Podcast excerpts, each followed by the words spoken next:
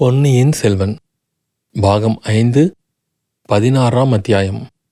பூங்குழலி பாய்ந்தாள். சோழ நாட்டில் பிரயாணம் செய்துள்ளவர்கள் அந்நாட்டின் இயற்கை அமைப்பில் ஒரு விசித்திரத்தை கவனித்திருப்பார்கள்.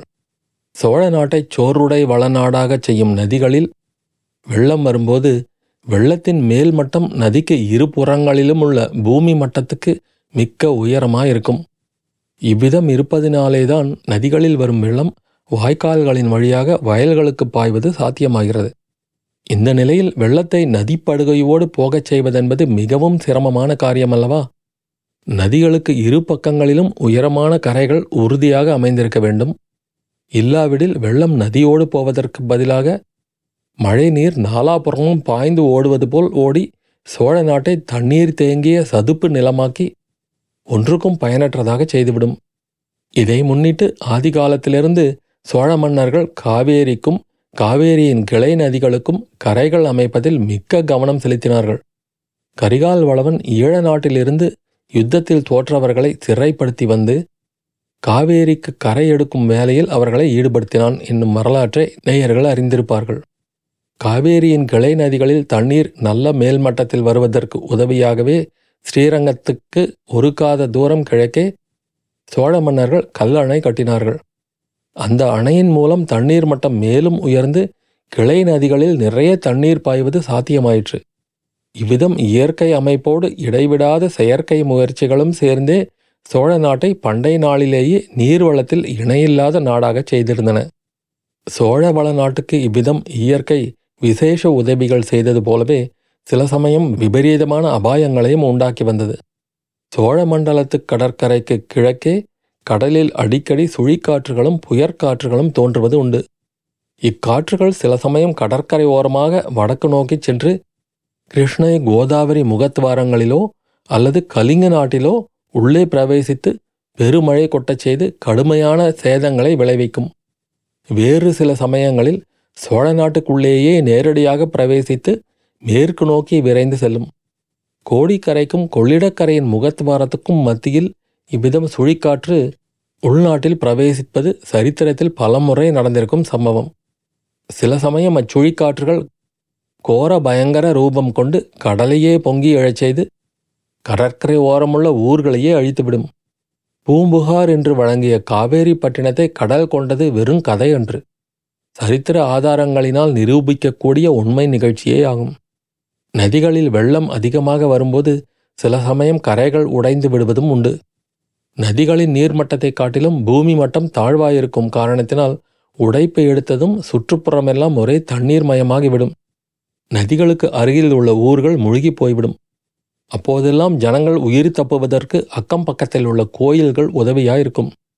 விஜயாலய சோழனின் மகன் ஆதித்த சோழன் காவேரி உற்பத்தியாகும் சஹ்ய மலையிலிருந்து அந்த மாநதி கடலில் சங்கமமாகும் இடம் வரையில் நூற்றெட்டு ஆலயங்களை எடுப்பித்தான் என்று சரித்திரம் கூறுகிறது.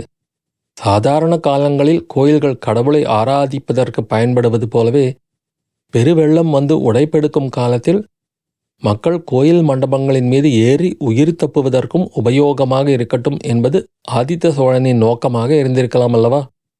நதிக்கரைகளில் உடைப்பு உண்டாவதன் காரணமாக சில சமயம் நதிகளின் போக்கே மாறிவிடுவதும் உண்டு. அரசலாறும் குடமுருட்டி முதலிய நதிகளும் இப்படி பல முறை இடம் மாறி திசை மாறி இருக்கின்றன என்பதை பழைய வரலாறுகளிலிருந்து அறியலாம். இனி நம்முடைய வரலாறு நடந்த காலத்துக்கு வருவோம். இலங்கை தீவிலிருந்து சோழ நாட்டுக்கு பார்த்திபேந்திரனுடைய கப்பல் வந்து கொண்டிருந்த போது உண்டான சுழிக்காற்று வந்தியத்தேவனை முன்னிட்டு இளவரசர் அருள்மொழிவர்மரை கடலில் குதிக்கச் செய்த பிறகு கடலோரமாகவே சென்று கலிங்க நாட்டை அடைந்து மறைந்தது. ஆனால் அருள்மொழிவர்மர் நாகைப்பட்டினம் சூடாமணி விகாரத்தில் தங்கியிருந்த போது உண்டான சுழிக்காற்று சோழ நாட்டுக்குள்ளேயே புகுந்து பற்பல அட்டகாசங்களை செய்து கொண்டு மேற்கு நோக்கிச் சென்றது. ஒரே இரவில் அது காவேரியின் இரு புறங்களிலும் தன் லீலைகளை நடத்தி கொண்டு போய் மறுநாள் கொங்கு நாட்டை அடைந்து தேய்ந்து மறைந்தது. அது பிரயாணம் செய்த இடங்களிலெல்லாம் பற்பல சேதங்களை விளைவித்தது மட்டுமன்று. அதைத் தொடர்ந்து பெருமழை கொட்டும்படியாகவும் செய்து கொண்டு போயிற்று. மேற்கே போக போக மழை அதிகமாக பெய்தது. ஆகவே காவேரியிலும் கொள்ளிடத்திலும் அவற்றிலிருந்து பிரிந்த கிளை நதிகளிலும் மறுநாள் முதல் வெள்ளம் அபரிதமாக வந்தது. பல நதிகள் கரைகளை உடைத்து கொண்டன. மழையினாலும் நதிகளின் உடைப்பினாலும் சோழ நாடெங்கும் வெள்ளக்காடாகிவிட்டது. ஆனால் இவ்வளவு இயற்கை விபரீதங்களும் சோழ நாட்டு மக்களை பீதி கொண்டு செயலிழக்கச் செய்துவிடவில்லை. இவை அடிக்கடி நடைபெறும் நிகழ்ச்சிகளாதலால் அம்மாதிரி நிலைமைகளில் என்ன செய்ய வேண்டும் என்பதை மக்கள் அறிந்திருந்தார்கள்.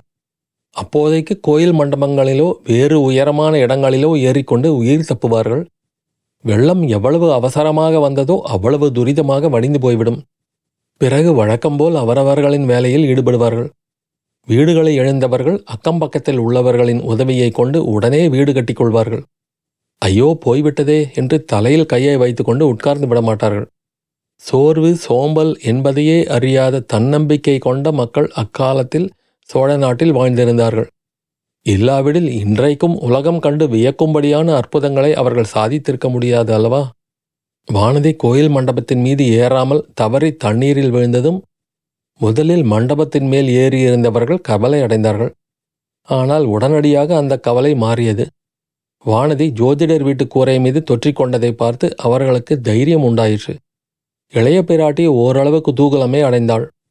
வானதியை அபாயகரமான நிலைமைகளில் சிக்க வைப்பதிலும் அவள் எப்படி சமாளிக்கிறாள் என்று பார்ப்பதிலும் குந்தவை தேவிக்கு எப்போதும் உற்சாகம் இருந்தது. வீராதி வீரனான தம்பியை மணந்து கொள்ளப் போகிறவளுக்கு இருக்க வேண்டிய நெஞ்சு தீரத்தை வானதியின் உள்ளத்தில் வளர்க்கும் பொருட்டு குந்தவை பல உபாயங்களையும் தந்திரங்களையும் கையாண்டு வந்தாள். அந்த உபாயங்கள் நல்ல பலன் அளித்திருக்கின்றன என்ற நம்பிக்கையும் அவளுக்கு ஏற்பட்டிருந்தது. சில காலமாக வானதி மூர்ச்சை அடைந்து விழும் வழக்கத்தை நிறுத்தி கொண்டிருந்தாள் அல்லவா? இப்போது குந்தவையின் தந்திரம் ஒன்றுமின்றி தெய்வாதீனமாகவே வானதியின் தீரத்தை சோதிக்கும் வாய்ப்பு ஏற்பட்டுவிட்டது. சுற்றிலும் வெள்ளம் சூழ்ந்திருக்க ஓர் ஓட்டுக்கூரையின் மேல் வானதி தொற்றிக் கொண்டிருக்கிறாள். அவள் பயப்படாதிருப்பாளா? ஜோதிடரின் சீடன் படகு கொண்டு வந்து அவளை தப்புவிக்கும் வரையில் தைரியத்தை கைவிடாது இருப்பாளா? ஆம் இருப்பாள் சந்தேகமில்லை. இத்தனை காலமும் அளித்து வந்த பயிற்சி இச்சமயம் பயன்படாமலா போய்விடும். இவ்விதம் குந்தவை எண்ணமிட்டு கொண்டிருந்தபோது ஆழ்வார்க்கடியான் தாயே இது என்ன கூரை நகர்வதாக தோன்றுகிறதே என்றான். உன் கண்ணில் ஏதோ கோளாறு. வெள்ளம் நகர்ந்து செல்கிறது. கூரை நகர்வதாக தோன்றுகிறது என்றாள் குந்தவை. இப்படி சொல்லும்போதே அவளுடைய உள்ளத்திலும் சந்தேகம் உதித்து விட்டது அதன் அறிகுறி முகத்திலும் காணப்பட்டது. அம்மா நன்றாக பாருங்கள் என்றான் ஆழ்வார்க்கடியான். ஐயோ இது என்ன விபரீதம் என்றாள் இளைய பிராட்டி ஜோதிடரே உம்முடைய சீடன் சீக்கிரம் படகுடன் வருவானா? என்றான் ஆழ்வார்க்கடியான். போதும் போதும். ஜோதிடரையும் அவருடைய சீடனையும் நம்பியது போதும். திருமலை உன்னால் வானதியை காப்பாற்ற முடியுமா? என்று பார். இல்லாவிட்டால் நானே வெள்ளத்தில் குதிக்க வேண்டியதுதான். வானதிக்கு ஏதேனும் நேர்ந்துவிட்டால் அப்புறம் நான் ஒரு கணமும் உயிர் வைத்திருக்க மாட்டேன் என்றாள். தாயே அபாயம் நேரும் காலத்திலேதான் நிதானத்தை இழக்கக்கூடாது. இது தங்களுக்கு தெரியாதது அல்ல கொடும்பாளூர் இளவரசிக்கு உதவி செய்வதற்காக என் உயிரை கொடுக்கவும் சித்தமாயிருக்கிறேன். அதனால் பயன் ஏற்பட வேண்டுமே. படகு இல்லாமல் நான் மட்டும் நீந்திச் சென்றால் அந்த கூரையில் போய் நானும் தொத்தி ஏறிக்கொள்ளலாம் கொடும்பாளூர் இளவரசியை தாங்கும் கூரை என்னையும் சேர்த்து தாங்குமா? அல்லது இரண்டு பேரையும் வெள்ளத்தில் அமுக்கிவிட்டு கூரையும் கீழே போய்விடுமா? இதை பற்றி சிறிது யோசிக்க வேண்டும். பூங்கொழிலியின் சிரிப்புச் சத்தத்தை கேட்டு அவளை இருவரும் திரும்பி பார்த்தார்கள். இந்த வீர வைஷ்ணவர் யோசித்து முடிப்பதற்குள் கொடும்பாளூர் இளவரசியின் வாழ்க்கை முடிந்துவிடும் என்றாள் பூங்குழலி. அப்படி நேர்ந்தால் இந்த ஓடக்கார பெண் சந்தோஷப்படுவாள் என்று ஆழ்வார்க்கடியான் கூறியதும் பூங்குழலியின் முகத்தில் ஆத்திரம் கொதித்தது. திருமலை மேலும் தொடர்ந்து கூறினான் ஆனால் தேவி அவ்விதம் ஒன்றும் நேரப்போவதில்லை ஆளிலை மேல் பள்ளி கொண்டு அகிலமெல்லாம் காப்பாற்றும் திருமால் வானதியையும் காப்பாற்றுவார். மச்ச கூர்ம வராக அவதாரங்கள் எடுத்து இந்த பூவுலகை காப்பாற்றிய ஸ்ரீமன் நாராயணன் கொடும்பாளூர் இளவரசியையும் காப்பாற்றுவார். அதோ பாருங்கள் ஜோதிடர் சீடன் படகு கொண்டு வருகிறான். ஆழ்வார்க்கடியான் சுட்டிக்காட்டிய திசையில் உண்மையாக படகு வந்து கொண்டிருந்தது. அப்படகு வெள்ளத்தின் வேகத்தை எதிர்த்து இவர்கள் இருந்த கோயில் மண்டபத்தை நோக்கி மெதுவாக வந்து கொண்டிருந்தது. வானதி ஏறியிருந்த கூரையோ வெள்ளத்தோடு போய்க் கொண்டிருந்தது. படகு இங்கே வந்து இவர்களை ஏற்றி கொண்டு போவதற்கு வெகு நேரம் ஆகிவிடும். அதற்குள் வானதி அதிக தூரம் போய்விடுவாள். கண்ணுக்கு மறைந்தாலும் மறைந்து விடுவாள். இதையெல்லாம் எண்ணி மண்டபத்தில் மேல் நின்றவர்கள் படகில் வந்த ஜோதிடர் சீடனை பார்த்து உறக்க கத்தினார்கள். சமிக்ஞைகளும் செய்து பார்த்தார்கள். தன்னை சீக்கிரம் வர சொல்கிறார்கள் என்று எண்ணிக்கொண்டு அவன் படகை விரைவாக செலுத்தி வர முயன்றான். பூங்குழலி அப்போது குந்தவையை பார்த்து தேவி எனக்கு அனுமதி கொடுங்கள். நான் நீந்தி போய் படகை வழிமறித்து அழைத்துச் சென்று கொடும்பாளூர் இளவரசியை ஏற்றி வருகிறேன் என்றாள். குந்தவை சிறிது தயங்கினாள். பூங்குழலி கையை கொடுக்கப் போய்த்தான் வானதி வெள்ளத்தில் விழுந்தாள் என்பது அவளுக்கு நினைவு வந்தது. தேவி என்னை நம்புங்கள். என்னுடைய அஜாக்கிரதையினால்தான் இளவரசி வெள்ளத்தில் விழுந்தாள். ஆகையால் அவரை மீட்பது என்னுடைய கடமை என்று பூங்குழலி கூறினாள். பெண்ணே உன்னை நான் நம்புகிறேன். ஆனால் வானதியைத்தான் நம்பவில்லை என்றாள் குந்தவை. ஆஹா நான் இருக்கும் படகில் ஒருவேளை ஏற மறுத்து விடுவார் என்கிறீர்களா? அப்படியானால் அவரை ஏற்றிவிட்டு நான் இறங்கிக் கொள்வேன் என்று சொல்லிக்கொண்டே பூங்குழலி வெள்ளத்தில் பாய்ந்தாள். படகை நோக்கி விரைந்து சென்றாள். குந்தவை ஜோதிடரை பார்த்து ஐயா ஜோதிடரே உம்முடைய சாஸ்திரத்தில் ரொம்ப நம்பிக்கை வைத்திருந்தேன். இன்றைக்கு அந்த நம்பிக்கையை இழந்து விட்டேன் என்றாள். ஆனால் எனக்கு இன்றைக்குத்தான் பூரண நம்பிக்கை ஏற்பட்டது. தேவி கொடும்பாளூர் இளவரசியின் ஜாதக பிரகாரம் அவருக்கு இன்று பெரிய கண்டம் வர வேண்டும். பழுவேட்டரையர் மூலம் அது வருமோ என்று நினைத்தேன். அப்படி வராமல் போகவே ஆச்சரியமடைந்தேன். வேறு விதமாக கண்டம் வந்தது. இளவரசி இந்த கண்டத்துக்கு தப்பி பிழைப்பார். ஆஹா அவருடைய அபூர்வமான கைரேகைகள். அவர் விஷயமாக நான் சொல்லியிருப்பதெல்லாம் நிறைவேறும். அதை பற்றி சந்தேகமில்லை என்றார். அழகாய்த்தான் இருக்கிறது. அது எப்படி நிறைவேறும்? வானதி இந்த கண்டத்துக்கு தப்பி பிழைத்தாலும் உம் ஜோசியம் நிறைவேறப் போவதில்லை. சற்று முன் உம்முடைய வீட்டில் அந்த பெண் செய்த சபதத்தை நீர் கேட்கவில்லையா? என்றாள் குந்தவை. யார் என்ன சபதம் செய்தாலும் என் ஜோசியம் நிறைவேறியே தீரும். அப்படி நிறைவேறாவிட்டால் என்னிடமுள்ள ஜோதிட ஏடுகளையெல்லாம் காவேரி நதியில் எரிந்து விடுகிறேன். இது என் சபதம் என்றார் ஜோதிடர். அப்போது ஆழ்வார்க்கடியான் ஜோதிடரே உமது ஏடுகளை நீரே எரியும் வரையில் காவேரி மாதா காத்திருக்கவில்லை. அவளே கொண்டு போய்விட்டாள் என்றான்.